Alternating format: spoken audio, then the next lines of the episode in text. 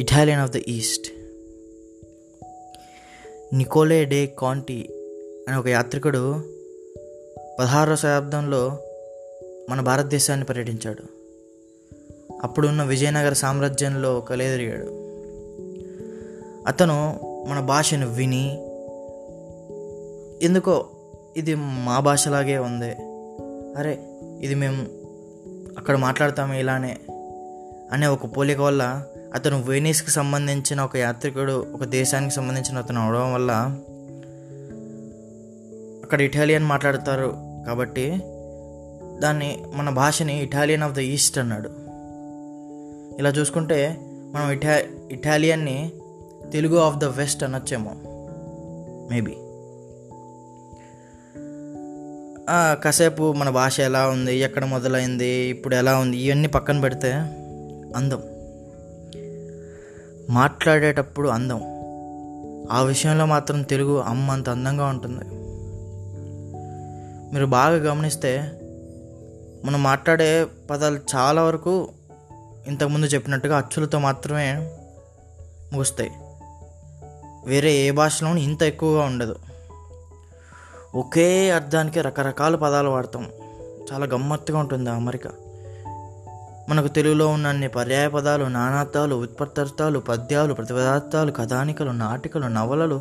బో ఇలా చెప్పుకుంటూ పోతే బోలెడు. అదే పదహారవ శతాబ్దంలో ఓ మహానుభావుడు ఆముక్తమాల్యద అనే గ్రంథం రాశాడు. అందులో ఒక అద్భుతమైన పద్యం రాశాడు. తెలుగదేల ఎన్న దేశంబు తెలుగేను తెలుగు వల్ల భండు తెలుగకుండా ఎల్లవారు వినగా ఎరగవే భాష ఆడి దేశ భాషలందు తెలుగు లెస్స అని. ఇది రాసింది శ్రీకృష్ణదేవరాయలు గారు మనందరికీ తెలిసిందే.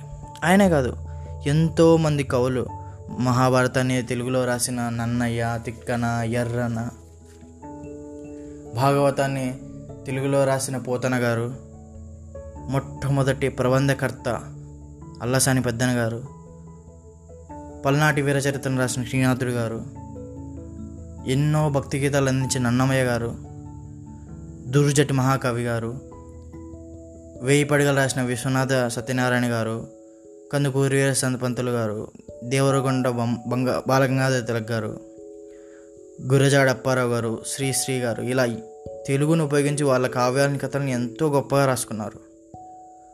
ఆ కాలంలో తెలుగుకి బంగారు యుగం అంటారు. ఇప్పుడు నేను ఒకటి గట్టిగా నమ్ముతానండి. చిన్నపిల్లలకి మూడు నుండి పదకొండు సంవత్సరాల వయసులో ఏం నేర్పిస్తామో అదే జీవితాన్ని ముందుకు తీసుకెళ్తుంది. దాని తర్వాత వాళ్ళు అబద్ధాలు ఆడడం నేర్చుకుంటారు. దాని తర్వాత నటించడం మొదలు పెడతారు. ఆ కొంతకాలంలో కూడా మనం తెలుగుని చాలా ఇగ్నోర్ చేస్తున్నాం అనిపిస్తుంది. ఈ ఈ పర్టికులర్ విషయం ఈ విషయం గురించి. ఇప్పుడు తెలుగులో విద్యాబోధనని అధికారం చేశారని చాలామంది చాలా రకాలుగా చేస్తున్నారు. కానీ అనధికారికంగా అది ఎప్పుడో మొదలైపోయింది.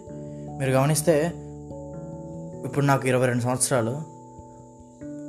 నా చిన్నప్పుడు కూడా తెలుగులో విద్యాబోధన మాకు జరగలేదు. ఇంగ్లీష్ మీడియం అని సపరేట్గా పెట్టి సపరేట్ ఫీజు వసూలు చేసిన స్కూల్ చాలా ఉన్నాయి. దా ఆ దాంట్లో దురదృష్టంతో నేను కూడా ఒకరిని తలుచుకుంటే చాలా బాధ అవుతుంది ఇది ఎన్నో ఏళ్ళలో జరుగుతుంది ఇదే కదా. తెలుగు కేవలం ఒక పార్టీ విషయంగా మాత్రమే మిగిలిపోయింది. ఈ విషయంలో ఎవరిని తప్పు పట్టడానికి వీల్లేదు. కానీ కనీసం తెలుగు చదవడం రాయడం నేర్పించాలి కదా. కొన్ని బళ్ళలో తెలుగులో మాట్లాడితే జరిమానా అంట. ఎంత దౌర్భాగ్యంలో ఉన్నాం మనం అర్థం చేసుకోవచ్చు.